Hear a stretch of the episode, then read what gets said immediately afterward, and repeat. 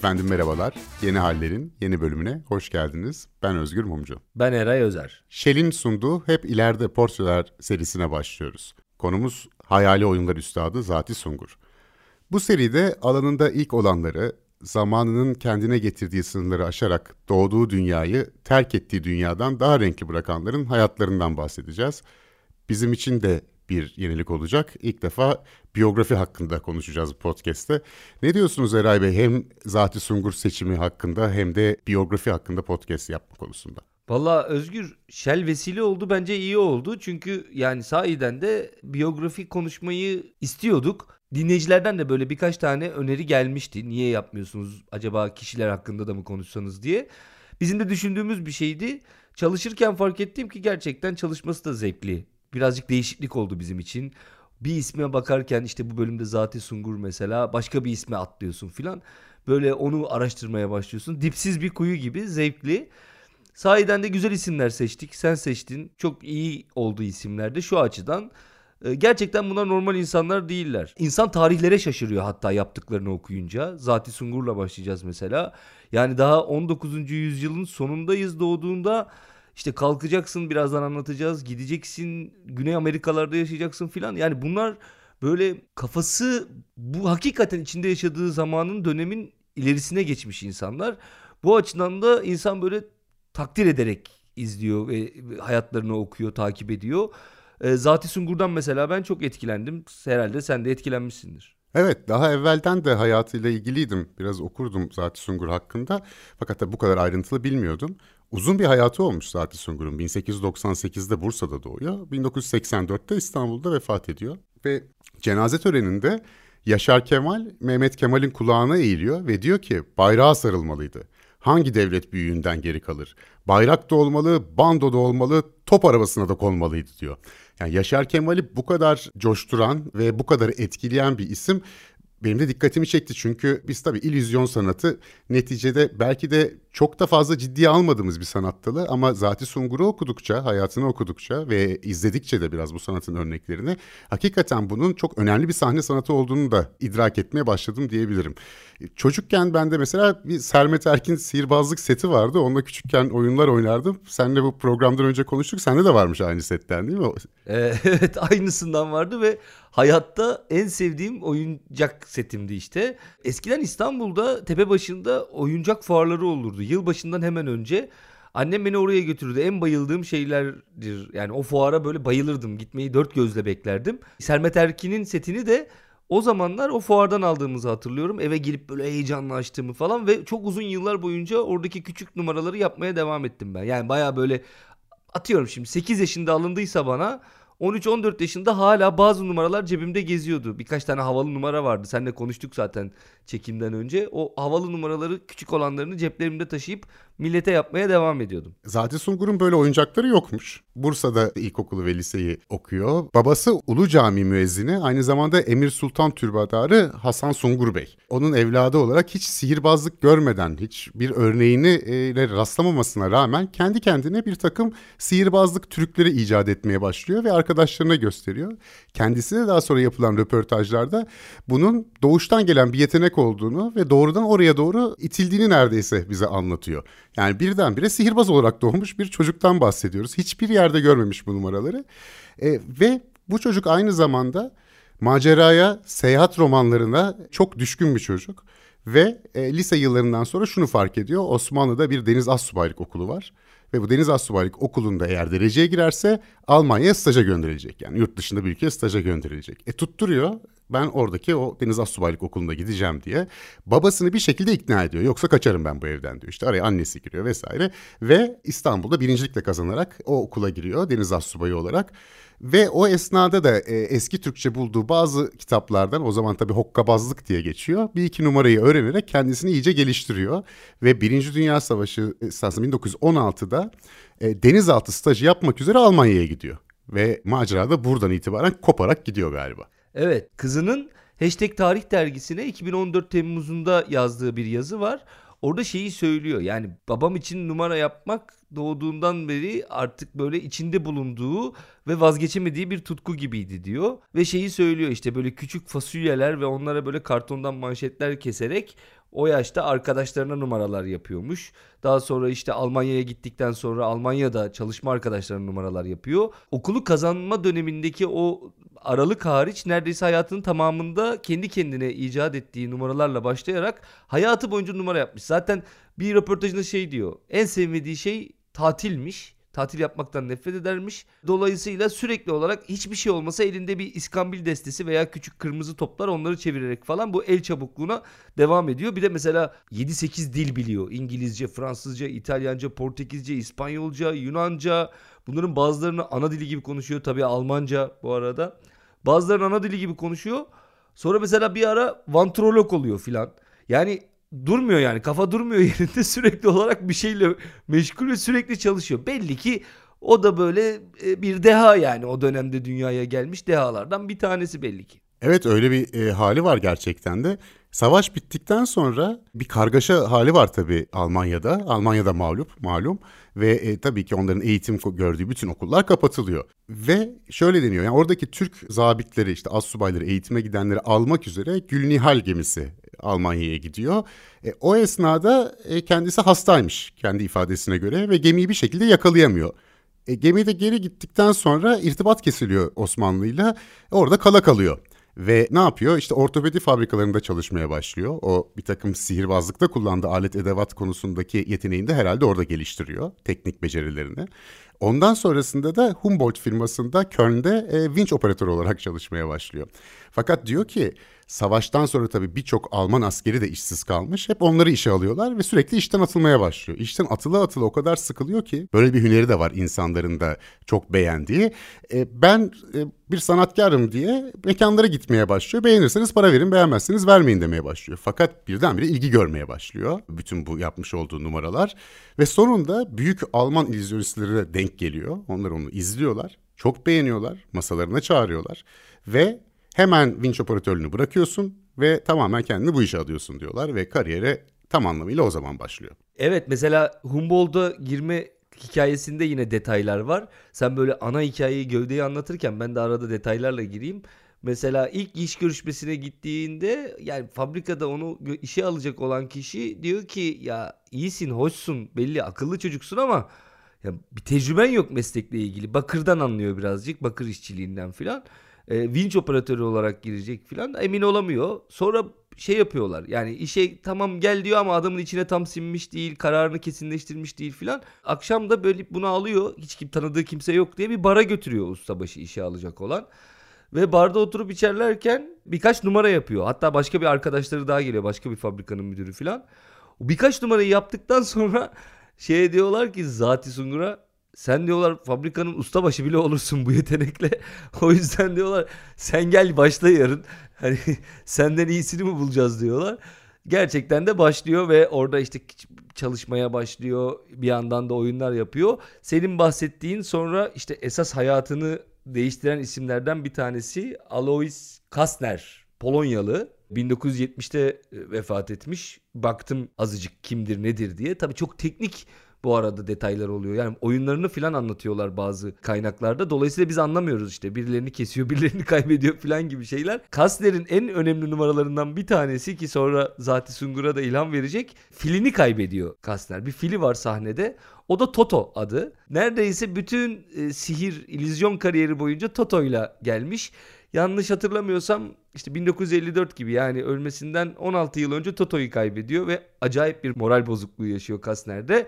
Daha sonrasında zaten 10 sene içerisinde de bu işi bırakıp emekli olup hayatını kaybetmiş oluyor. Belki o zaman maharet Alois Kassner'de değil, Toto'daymış yani. Toto gidince sihir bitti diyorsun. Kaybolma yeteneğine sahip bir filmmiş demek ki, başka fil konamamış yerine. Kendiliğinden değil mi? Keramet Toto'da diye. Toto zaten kayboluyormuş, arada Kassner'e denk gelmiş gibi yani. Evet yani Kassner masasına çağırdığı zaman onu buyuruyor da, masaya gidiyor gösterisinden sonra nispeten amatör bir kulüpte. Kendisinin hem amatör olduğunu hem de Türk olduğunu söyleyince inanmıyorlar. Çünkü sarışın ve mavi gözlü Zati Sungur bir şişe şarap üzerine iddiaya giriyorlar ve iddiayı kazanıyor. Ve onun üzerine işte bırakıyorsun bu işleri, hemen başlıyorsun diyorlar ve ona Berlin Winter Garden'da bir gösteri ayarlıyorlar 1920 senesinde ve ondan sonra hakikaten ünlü olmaya başlıyor. Ama kılığı kıyafeti yok. Gidiyor bir kostümcü dükkanına, kendisine işte kılık kıyafet kiralamaya başlıyor ve sahne şovuna çok önem veriyor. En başından beri. Zaten en ayırt edici özelliklerinden birinin de o olduğu söyleniyor. Yani sihir numaraları haricinde müthiş bir sunumu var. Gerçekten sahne sanatlarına ve insanları etkilemeye hakim biri ve durmadan icat çıkarıyor kendini. Ve sürekli kendi yapacağı yeni oyunlar için işte cihazlar geliştiriyor, alet edevat geliştiriyor, elleriyle onları yapıyor ve daimi bir şekilde kendini geliştirmeye başlıyor. Ünü yayılıyor, Fransa'ya, İtalya'ya, İspanya'ya gitmeye başlıyor. Avrupa'da böyle dolanmaya başladıktan sonra harp sonrası Avrupa biraz tatlı bir yer değil yani, olaylar karışmış. Birçok o zamanki illüzyon üstadının Latin Amerika'ya gitmesi gibi bir durum söz konusu. Bu kervana kendi de katılıyor ancak bir trupo, kendine bir trup ayarlıyor. Yani 4 kişiler yanılmıyorsam 4-5 kişilik bir grup olarak.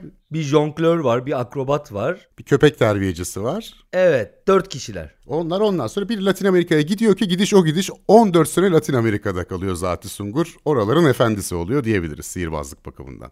Döneminin en büyük isimlerinden bir tanesi yani Türkiye'de... Bugün bile illüzyon sanatı çok fazla yerleşmiş, senin de söylediğin gibi olmadığı için belki çok anlayamıyoruz ama o dönem yaşayan böyle Zati Sungur gibi çok büyük sahne gereçleriyle, kamyonlarla taşıyan artık bu aletleri, edevatları. Dolayısıyla büyük bir sahne dekoruna sahip ve bu dekorları bizzat kendi atölyesinde kendisi üreten, dünyada işte 2 elin parmaklarını geçmeyecek insan var diyorlar ve Zati Sungur da bunlardan bir tanesi. Yani ortada bir illüzyon sanatı varsa, tabii çok kadim bir sanat yine illüzyon. Kimisi sihir demiş, büyüyle karıştıranlar var. Zaten Zati Sungur'un hayattaki en büyük çilesi herhalde kendisine durmadan sorulan, gerçekten ortada bir sihir var mı? Büyü var mı? Siz gerçekten özel bir insan mısınız gibi sorulara, yok kardeşim ben fizikten, kimyadan, birazcık psikolojiden yararlanıyorum. Dolayısıyla bunların hepsi aslında, Türkçesi de çok güzel, göz bağcılık. O kadar illüzyondur diye anlatmakla geçmiş Zati abimizin hayatı. O sebeple de sahnede hep tekrar ettiği bir mottosu var. Ne sihirdir ne keramet, el çabukluğu marifet.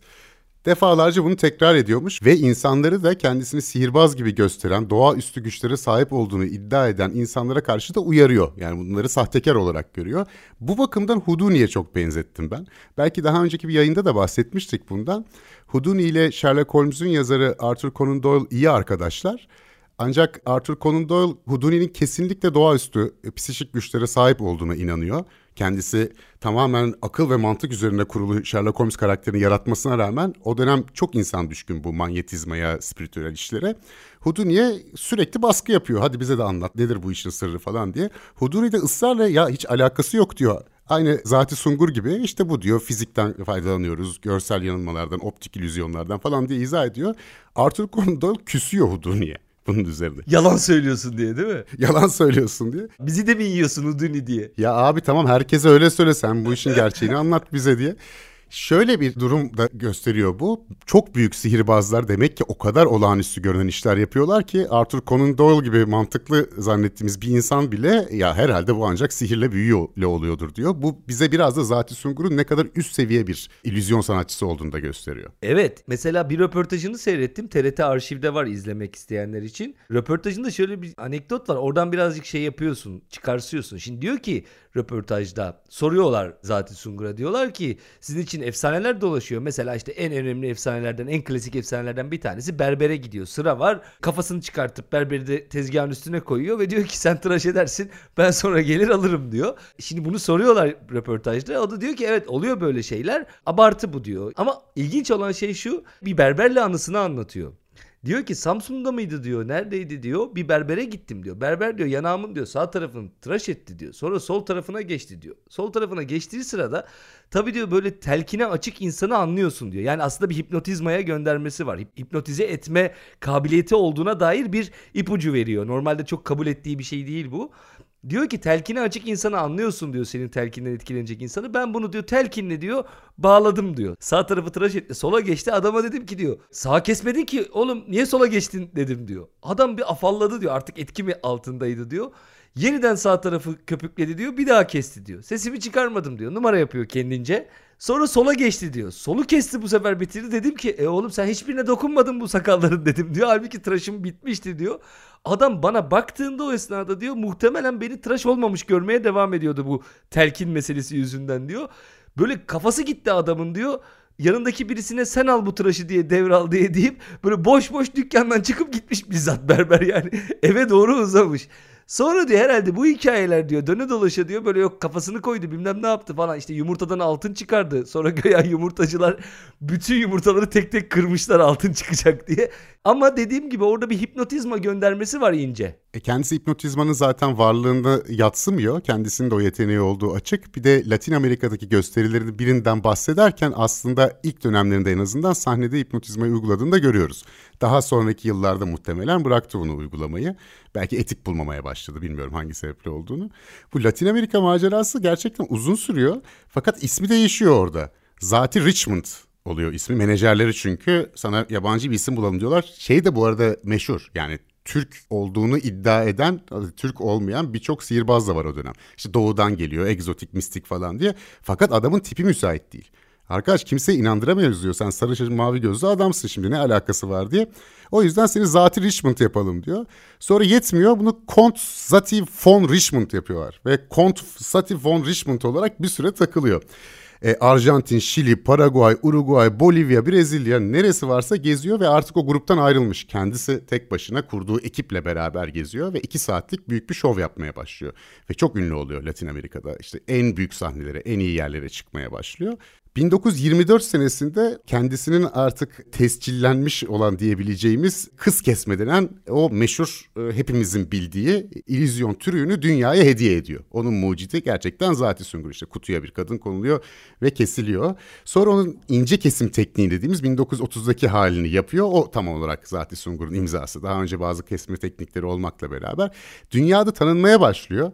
Adam da yani Kont Zati von Richmond diye tanınmak istemediği için Zati Sungur ismine tekrar dönüyor biraz güçlendikten ve menajerlerin etkisinden kurtulduktan sonra. İnsanlara tabii çok gerçeküstü gelecektir ama bildiğimiz hani kutuya bir kadını koyup ondan sonra da onu birkaç yerinden kesme tekniğini Zati Sungur en mükemmel haline getirmiş, son halini vermiş. Şimdi sihirbazlar arasında şöyle bir şey de var, birbirlerini izleyip Hatta eğer teknoloji izin veriyorsa gizli gizli kaydetmeye de çalışıyorlar veya birkaç tane fotoğraf elde etmeye çalışıyorlar rakiplerinden.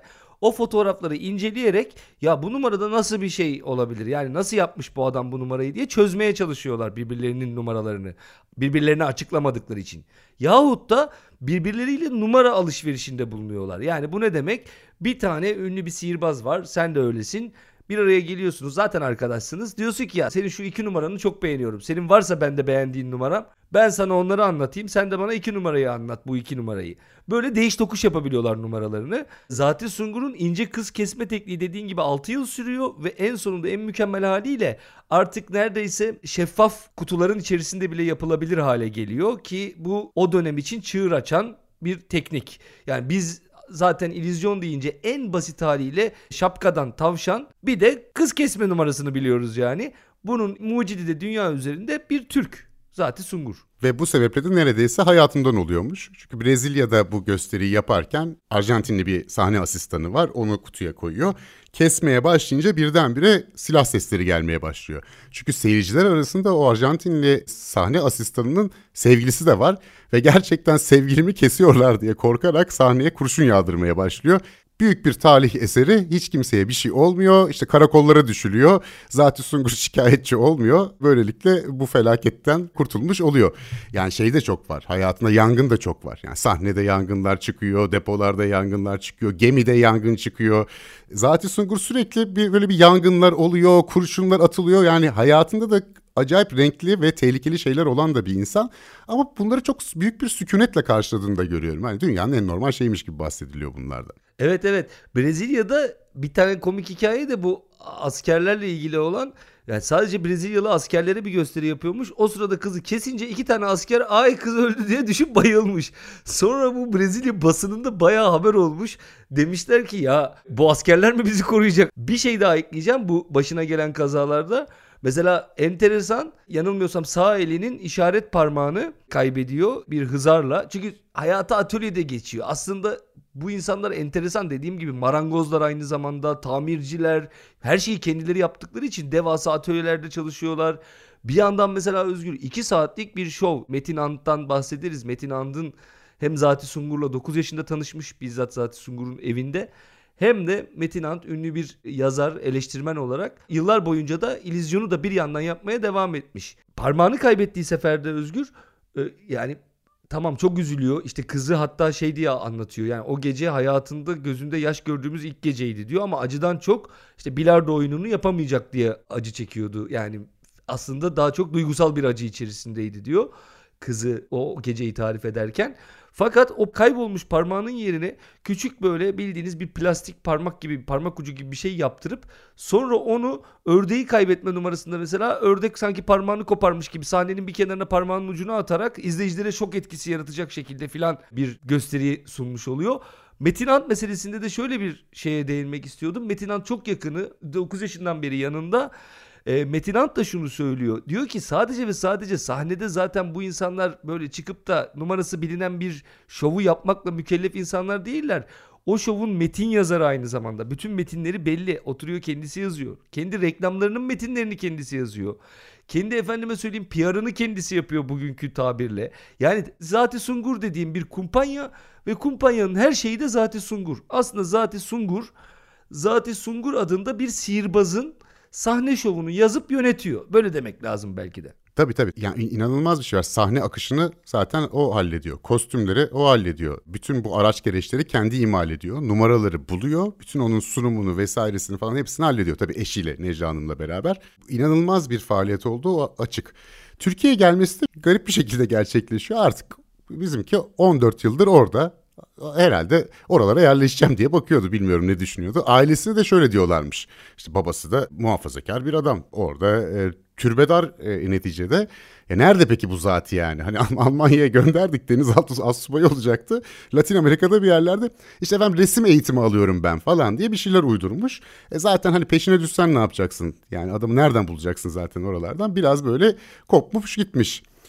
Ta ki 1936 senesine kadar.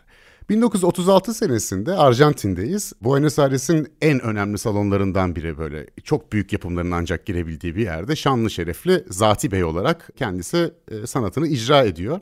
O esnada ünlü iş adamlarından Refik Bezmen eşiyle beraber şehirde. Bakıyor afişlere, kesin Türk numarası yapan bir yabancıdır bu diyor. Çok görmüşler çünkü daha evvelde. Gidip onu bozmak üzere bir loca tutuyorlar o lüks sahnede. Ve gösterinin sonunda çok beğeniyorlar gösteriyi. Gösterinin sonunda bir pusula gönderiyorlar o sanatçıya iletilmesi üzerine diye. İşte sizinle tanışmak şerefine nail olmak isteriz efendim diye eski Türkçeyle yazılmış. Eski Türkçeyle cevap geliyor. Ben de çok memnun olurum efendim, lütfen teşrif ediniz diye. İlk söylediği şey şu Refik Bezmen'in. Sen burada ne yapıyorsun? Nasıl geldin buralara? Hani bu karşılaştır. Ben de olsam aynısını söylerdim bu arada. Ve şunu diyor. Hemen Türkiye'ye dönmen gerekir diyor. Çünkü Türkiye artık bildiğin gibi değil. İşte şey oldu. Ne derler? Cumhuriyet kuruldu. Bambaşka bir ülkeye dönüştü. O da diyor ki yani Türkiye'ye dönmek isterim ama bizim sanatımız orada hokkabazlık gözüyle bakılıyor. Yani ben orada sanatımı icra edebileceğimi düşünmüyorum diyor. Refik Bezmen de diyor ki Türkiye'ye gideceğiz, sana bir yer ayarlayacağız. Buradan daha fazla para kazanmazsan dönüş biletin benden diyor. Zaten memleketini de özlemiş olan Zati Bey, Zati Sungur atlıyor gemiye, İstanbul'a geliyor ve Fransız Ses Tiyatrosu'nda sahne almaya başlıyor. Evet, o da çok komik bir hikaye. Fransız tiyatrosunda sahne alma hikayesi. Brezilya'nın Fahri Konsolosu Nazım Bey, oyuncu, sinema ve tiyatro oyuncusu İsmail Galip Arcan'a bir mektup yazıyor. Bir referans mektubu Zati Sungur için. Çünkü kimse burada ne olduğunu, kim olduğunu adamın bilmediği için. Diyorlar ki ya böyle böyle çok yetenekli, kabiliyetli bir illüzyonisttir. Oyunlarını, hünerlerini sahnede göstermesi için yardımcı olunmasını rica ederim diye bir mektup yazıyor. Ona İsmail Galip Arcan alınca önemsiyor ve kendisini Fransız tiyatrosu, Fransız Ses Tiyatrosu'nun sahibi, işletmecisi Hugo Arditi'ye. Hugo Arditi de bu arada işte dedim ya merak araştırmaya başlıyorsun biyografilere bakmaya başladığında diye. Empresario diyorlar. Yani o dönemin böyle sanatçılarının büyük hamisi, organizatörü. Hugo Arditi diyor ki kardeşim diyor böyle bir şey tutmaz diyor İsmail Galip Arcan'a ve dolayısıyla Zati Sungur'a. Dolayısıyla diyor ben diyor bu salonu sana veremem, yani mantıklı bir şey değil. Sistem de şöyle, normalde hasılattan belli bir yüzde veriyorsun. Adam diyor ki ya buraya seyirci gelmez ki, ben hasılattan yüzde alsam ne olur diyor, ne işe yarar diyor. 1936'nın yanılmıyorsam Mayıs ayında oluyor bu.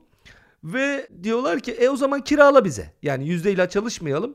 Tamam diyor, yani boş günlerde günlük 40 lira verirseniz ben size diyor bu tiyatroyu kiralarım. Ve Hugo Arditi Zati Sungur'a tiyatroyu kiralıyor. Fakat öyle enteresan ki hani bir gecede şöhret diye bir şey vardır ya, Zati Sungur gerçekten bir gecede şöhret oluyor. Yani gidip de onu izleyen gazetesine yazıyor, köşesine yazıyor vesaire. Dolayısıyla o kadar hızlı bir şekilde ünlü bir hale geliyor ki salon full çekiyor ve 600-700 lira hasılat yapmaya başlıyor. Eray, o dönemle ilgili bir gazete metnini okuyayım, bir haber metnini. İşte sahne almaya başlamış, daha haftası dolmamış. Haber şu şekilde: 4-5 günden beri Fransız tiyatrosunu dolduran binlerce seyircinin gözü önünde koca bir testere ile dipdiri bir kızı ikiye bölen, avuç avuç dikiş iğnesini çikolata yermiş gibi tatlı tatlı midesine yuvarlayan ve daha birçok manyetizma, spiritizma, fakirizma, hipnotizma ve illüzyonizme hünerleriyle halkı heyecan içinden duvara akan bir Türk çocuğu büyük muvaffakiyetle çalışıyor. Memleketimizde ismi ilk defa duyulan Zati Sungur 2 gün içinde 15 senede kazanılamayacak bir şöhret elde etti. Hugo Arditi, yani Fransız Sis Tiyatrosu sahibine ilk önerilen rakam hasılattan %40. Ama Hugo Arditi yok ya, bu iş para kazandırmaz, öyle gerek yok benim %40 falan almama, siz bana günlük 40 lira verin dediği için her gece 280 liralık bir hasılatı kaçırıyor ve dolayısıyla her gece 240 lira zarara giriyor bu doluluk yüzünden. Ve daha sonrasında rivayet ediliyor ki İsmail Galip Arcan'la bir yerde karşılaşmışlar ve ona demiş ki Hugo Arditi, saçlarım yok olsa yolacağım demiş saçlarımı. Olmayan saçlarımı yolmak istiyorum demiş. Yani demem o ki Zati Sungur çok kısa süre içerisinde sahnede kendine bir fırsat buluyor. Bu fırsatı çok iyi değerlendirip hemen, yani günler içerisinde gayet tanınır, özellikle İstanbul çevresinde çok tanınır bir insan haline geliyor. Yani Türkiye'de illüzyona açmış, onu söyleyebiliriz. Yani gelir gelmez ortalığı bu şekilde çalkaladığına göre. Bir de şu oluyor, yani sadece büyük şehirlerle sınırlı kalmıyor. Zati Sungur en ufak kasabaya kadar gitmeye başlıyor. Çünkü turne yapmayı iyi biliyor. Büyük bir tecrübesi var. Ve işte o turne arabalarıyla, bilmem kaç bavulla, sandıklarla, bütün aletiyle, edevatıyla, bu da önemli bir, tabiri caizse know-how gerektiren bir durum. Yani o büyük bir şeyi kumpanya gibi bir yerlere taşımak. Fakat bir memleket sevgisi de var belli ki. Ya da seviyor küçücük yerlere falan da gitmeyi. Anadolu'nun birçok yerindeki gazete taramaları yapıldığı zaman Zati Sungur'a ilişkin haberler var ve büyük bir heyecanla bekleniyor her seferinde. İş öyle bir boyuta varıyor ki Zati Sungur Türkçe'de bir deyim haline gelmeye başlıyor. Yani Zati Sungurluk yapma, sen Zati Sungur musun diye. Hatta o dönemin çocukları hatıralara baktığınız zaman Zati Sungur bir kişi değil, bir durum zannediyorlar. Ya da bir, ne bileyim, el çabukluğu, marifete Zati Sungurluk denmeye başlıyor. Öyle ki halk ozanlarının dilinde de yer etmeye başlıyor. Mesela Aşık Müdami var. İbn Sina da böyle bilimsel yeteneği sebebiyle sihirbaz olarak değerlendiriliyor o dönemde. İkisini kıyaslayan bir halk türküsü besteleniyor. Aşık Müdami diyor ki, sen dünü söylersin bir de bugün gör. Göreydin onları ağlardın hüngür. Ya İbn Sina ol ya Zati Sungur. Yani gelir gelmez Türk halk müziğine girmeyi başarmak, deyimlere girmeyi başarmak inanılmaz bir başarı gerçekten. Hileli seçim sandıklarına da Zati Sungur sandığı derlermiş. Yani o sandık Zati Sungur sandığı. Yani ayarlanmış o sandık falan diye. Öyle de bir adı varmış hileli seçim sandıklarının. Ve geldikten sonra bir hayatındaki önemli hikayesi de tabii ki Mustafa Kemal Atatürk'ün karşısına çıkması.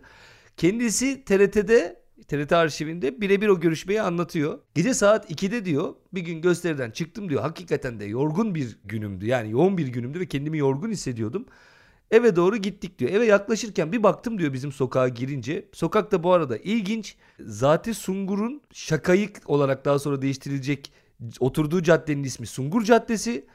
Zati Sungur, Sungur Caddesi'nde Sungur Apartmanı'nda oturuyor. Yani bir adres vermek istese, mektup adresi, İşte Sungur Caddesi, Sungur Apartmanı, Zati Sungur şeklinde veriyor adresi. Zaten şöyle alıyor soyadını. Yani soyadı kanundan evvel almamış herhalde. O sokaktan alıyor adını. Evet, evet. Ya bence orada bir matraklık var. Yani mektuba sürekli Sungur yazdırtmak istemiş herhalde. Evet. Apartmanı da sonra Sungur adını koymuşlar apartmana da. Neyse, Sungur sokağa giriyor. Bir bakıyor apartmanın etrafı kalabalık. İnsanlar var, polisler var filan. Eyvah diyor, beni herhalde bir şey yaptım, yakalamaya geldiler filan. Çekiniyor. Hatta yanında bir yardımcısı herhalde var. 2 kişiler taksinin içerisinde. İndim diyor taksiden. Dur sen inme dedim diyor yardımcıma. Ben indim diyor. Daha iner inmez etrafımı polisler sardılar. Bir başkomiser geldi. Önce sert, aranızda Zati Sungur hanginiz dedi diyor. O da işte artık ulan ne yapalım, kaçacak bir şey yok, benim demek zorunda kalıyor. Benim deyince diyor hemen komiser yumuşadı. Ama şöyle, saat dediğim gibi dikkatinizi çekelim 2.30'da gece Diyor ki komiser Zati Sungur'a, hemen benimle geliyorsunuz, Atatürk sizi görmek istiyor diyor. Hatta röportajı verirken TRT'ye diyor ki benimle gelir misiniz, Atatürk görmek istedi diye söylüyor, sonra kendini düzeltiyor. Diyor ki yok, Atatürk olunca gelir misiniz demedi komiser, geleceksiniz dedi diyor ve biz arabaya binip gittik diyor. Yolda şey düşünüyor bir yandan, Atatürk beni çağırdığına göre o sırada tepe başında Garden Müzikol, Garden Müzikol'e gidecekler. Beni diyor Atatürk çağırdığına göre diyor oyunlarımı görecektir. Dolayısıyla benim tiyatroya gidip oradan diyor alet edevatı toplamam lazım. Bütün dekorumu almam lazım filan. Oraya doğru gidiyorlar, tiyatroya doğru. Ve gidiyorlar, tiyatronun kapılar kilitli. Dış kapıyı bekçiye açtırıyorlar. İç kapıyı kırıyor polis. Yani odasının kapısını kırıyor. Kendisi, kendi sandıkların anahtarı bile yokmuş yanında. Onlar kırılıyor filan. Sandıklar çıkartılıyor. O sırada şeyi akıl ediyor. Polislerden bir tanesini Garden Müzikolü'ne yolluyor. Ve diyor ki oradan diyor çalışanlardan, müzikolde çalışanlardan birilerini bul ki diyor bu insanlar gelip diyor burada diyor bana yardım etsinler. Benim mankenim, modelim olsunlar. Kız kesmeyi yapayım mesela filan, hani saat 2.30. Apar topar buluyorlar, ayarlıyorlar her şeyi, sahneye çıkıyor. Performansını sergilemeye başlıyor. Mustafa Kemal Atatürk de çok memnun kalıyor, izliyor. Performans sırasında çok heyecanlandığını filan anlatıyor. Daha sonra da çok etkilendiği bir şey. Daha sonra sahneden alıyorlar. Yani bitiyor işte sahnedeki şovu. Atatürk sizi çağırıyor masasına diyorlar. Çok büyük bir heyecanla kalkıyor gidiyor. Atatürk'ün şu lafından çok etkilendiğini söylüyor. Numaraları nasıl yapıyorsun diye sormadı da diyor. Yani sırrı nedir diye sormadı da nasıl öğrendin diye sordu bana diyor. Bu sanatı dedi diyor. Özellikle bu işi sanat olarak niteledi diyor. Evladım bu sanatı nasıl öğrendin? Nerede öğrendin? Kimlerden öğrendin diye sordu diyor. Hiç böyle bir soru sormazlar genelde diyor. Yani daha çok işte o numaranın sırrı ne vesaire sorarlardı diyor. Ve sonrasında Atatürk mahiyetindekilere diyor ki Zati Bey'e sorunlarıyla ilgili olarak yardımcı olun diyor. Ve ertesi gün mü birkaç gün sonra vali aramış. Vali demiş ki yani bir isteğiniz var mı? Atatürk istedi, size yardımcı olacağız. Sadece Zati Sungur için belediye vergisi çok büyük bir oranda düşürülmüş. %6'ya düşürülmüş. %25 seviyesinden. Evet ve sadece Türkiye ile de kısıtlı kalmamış Zati Sungur'un faaliyetleri. Bir Mısır'a ve Yunanistan'a gidiyor. Orada bir turneye çıkıyor. Ondan sonra bir 10 sene kadar Türkiye'de. Sonra bir Viyana, Kıbrıs, Güney İtalya, Milano, işte daha sonradan ömrünün sonlarına doğru Amerika Birleşik Devletleri, Kanada gibi ülkelerde de gösteriler yapmaya devam ediyor. Bunun yanı sıra Dünya İllüzyonlar Birliği'nin bütün toplantılarına elinden geldiğince katılmaya çalışıyor, cebinden vererek parasını falan.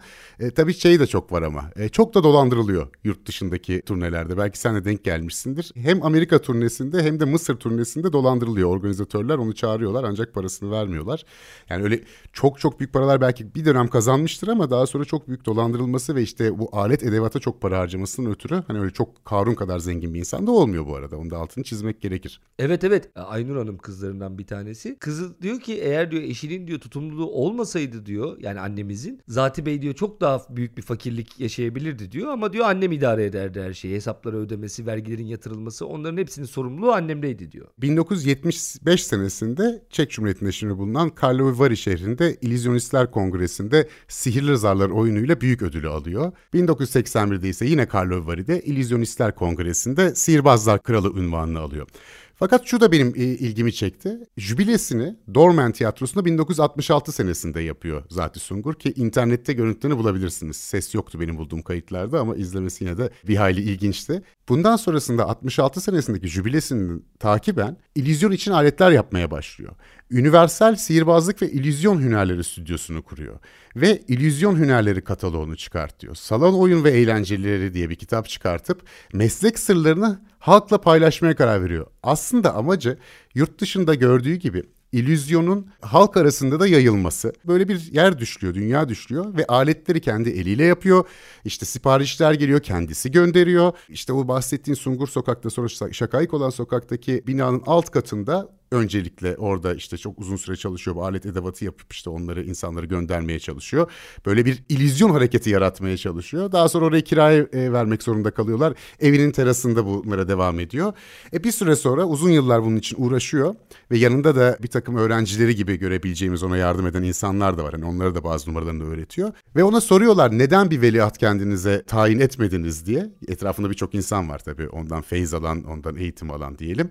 O da diyor ki yani ben bunu bir sırrı bir kişiye aktarmış olsaydım eski Mısır'daki büyücüler gibi hani böyle bir sırrı, bir ilahi bilgiyi birine aktarıyor gibi olurdum. Ben bunu bütün halkla paylaşmak istedim. Bütün numaraları da yazdım olabildiği kadar diyor. Tabii gizli tuttukları elbette vardır. Bunları da hepsini yazdım ve alet edevatını da yapıyorum diyor. Yaygınlaştırmaya çalışıyor ve ömrünün devamında hep bununla uğraşıyor. Gerçekten. Bir yere kadar başarıya ulaşıyor. Tabii ama tek başına işte Şile'yle beraber, Necla Hanım'la beraber bunu yapması güç. Tabii bir yerden sonra enerjisi bitmeye başlıyor ve ilgi de görmesine rağmen 1980 senesinde Ticaret Odası artık kapatıyor bu illüzyon stüdyosunu. Akademi gibi bir şey kurmaya çalışıyordu muhtemelen ya da bunların hepsinin bu tip illüzyonda kullanılacak aletlerin kolay ulaşılmasını istiyordu. Bu amacına bir yere kadar ulaşabilmiş gibi gözüküyor Zati Sungur. Evet yani... Kesinlikle bir kere şurası net, çok daha böyle sahip çıkılması gereken, çok daha destek olunması gereken bir karakter olduğu net. Hiç öğrencisi de yani birebir de öğrencisi de yok değil. Bazı isimler var. Mesela Sermet Erkin'i biliyoruz. Sermet Erkin komşu çocuğu o zamanlar ve evlerine girip çıkıyor. Hatta yaşı ilerledikçe Zati Sungur'a yardım etmeye başlıyor ve Sermet Erkin aslında eğitimini o anlamda Zati Sungur'dan ilk eğitimini almış oluyor. Keza yine psikiyatrist doktor Selim Başarır, Erdinç Demiray, ressam Kaya Elöver ve tabii ki işte bahsettiğimiz Metin And, Zati Sungur'un yakınında bulunan, onun öğretisinden faydalanan, ondan bu mesleğin sırlarını öğrenen, Sermet Erkin haricinde yani çok profesyonel olarak hayatlarına böyle devam etmeyen başka meslekler edinmiş insanlar ama dediğim gibi illüzyonu bir uğraş olarak gören ve bir tür böyle profesyonel hobi gibi yaklaşan insanlar. Zaten dediğin şey doğru. Yani esas amacı bir yerden sonra artık o sanatın temsilcisi gibi kendini konumlandırdıktan sonraki zaten o anlamda rakipsiz. Artık daha çok ülke satında herkesin bu sanatla ilgilenebilmesinin önünü açmaya çalışıyor. Kendisine hedef olarak onu belirliyor. Bir de Özgür, şunu anladım yani 1965'teki jübile birazcık da böyle ekonomik olarak da hayat onu zorladığı için de tercih edilmiş bir şey. Yani bu tip insanlar mükemmelliyetçi oluyorlar ya çok masraf ediyor belli ki orada kendi şovuna, sahne şovuna. Yanında çalışan kızlar mesela bir gün geliyormuş, bir gün gelmiyormuş, geç geliyor. Yani kendisi kadar o işi ciddiye alan bir ekibi yok etrafında. Keza yardımcıları her seferinde oyunların numaralarını çözmeye çalışıp yok ölçüleri falan alıp aletin edevatın onları yaparız biz dışarıda nasıl olsa bu illüzyonu biz de yaparız. Öğrendik şimdi Zati abiden biz gider bunu başkalarına satarız falan. Yani bu anlamda senin de söylediğin gibi bir kandırılma, ihanete uğrama duygusu çok fazla yaşamış ve dolayısıyla da birazcık bir bezginlik gelmiş. Aslında çok genç yaşta değil yani 67 yaşında sahnelere veda ediyor ama yani 83'te bir kongreye gittiğini ve orada öyle veya böyle illüzyon yaptığını düşünecek olursak aslında bir 10 sene falan daha devam edebilirmiş isteseymiş. Dediğim gibi birazcık bu hayal kırıklıklarının da onun bırakmasında etkisi olmuş. Bir şey daha ekleyeyim son olarak. Aslında 65'teki jübilenin üzerine bir jübile daha yapılması istenmiş ama bir türlü kısmet olamadan da Zati Sungur aramızdan ayrılmış. Aslında bir büyük jübile hayali varmış 80'lerden sonra ve hatta New York'a, Kanada'ya falan giderken de hep aklında Metin Ant'tan yine biliyoruz ki büyük jübilesine hazırlanmak ve orada son bir jübile gerçekleştirme fikri varmış. Ya bir anlamda da başarılı olmuş diyebiliriz Eray. İşte ikimiz de benzer yaşlarda kendimize göre küçük illüzyon numaraları yapmaya çalışmışız. Bu kadar da toplumsal hafızada yer etmiş bir isim. Ben Zati Sungur hakkında Zati Sungur'un sözleriyle bir orkoluk yaparak programı bitireyim diyorum Eray. Senin için de uygunsa. Gayet uygun. Şöyle demiş Zati Sungur. Bu abrakadabralar filan parlıyorlar sonra sönüyorlar. Meslek ahlakı yok çünkü.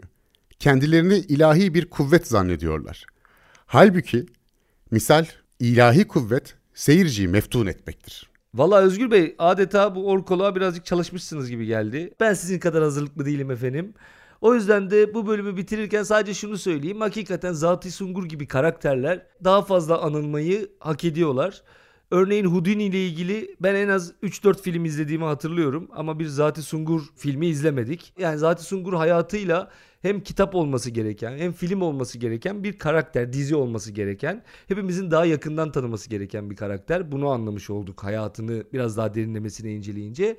Zamanın ötesinde insanlar bunlar, zamanın ilerisinde insanlar bunlar, kafaları içinde bulunduğu toplumdan daha ileride insanlar bunlar ve dolayısıyla bu insanları daha iyi anlatabilirsek genç insanlar için bir rol model olacaktır diye düşünüyorum efendim. Bir sonraki bölümde sürpriz olsun hangi zamanın ilerisinde isimle çıkacağımız. Görüşmek üzere, kalın sağlıcakla. Shell Hep İleride Portreler serisini sundu. Esen kalın efendim.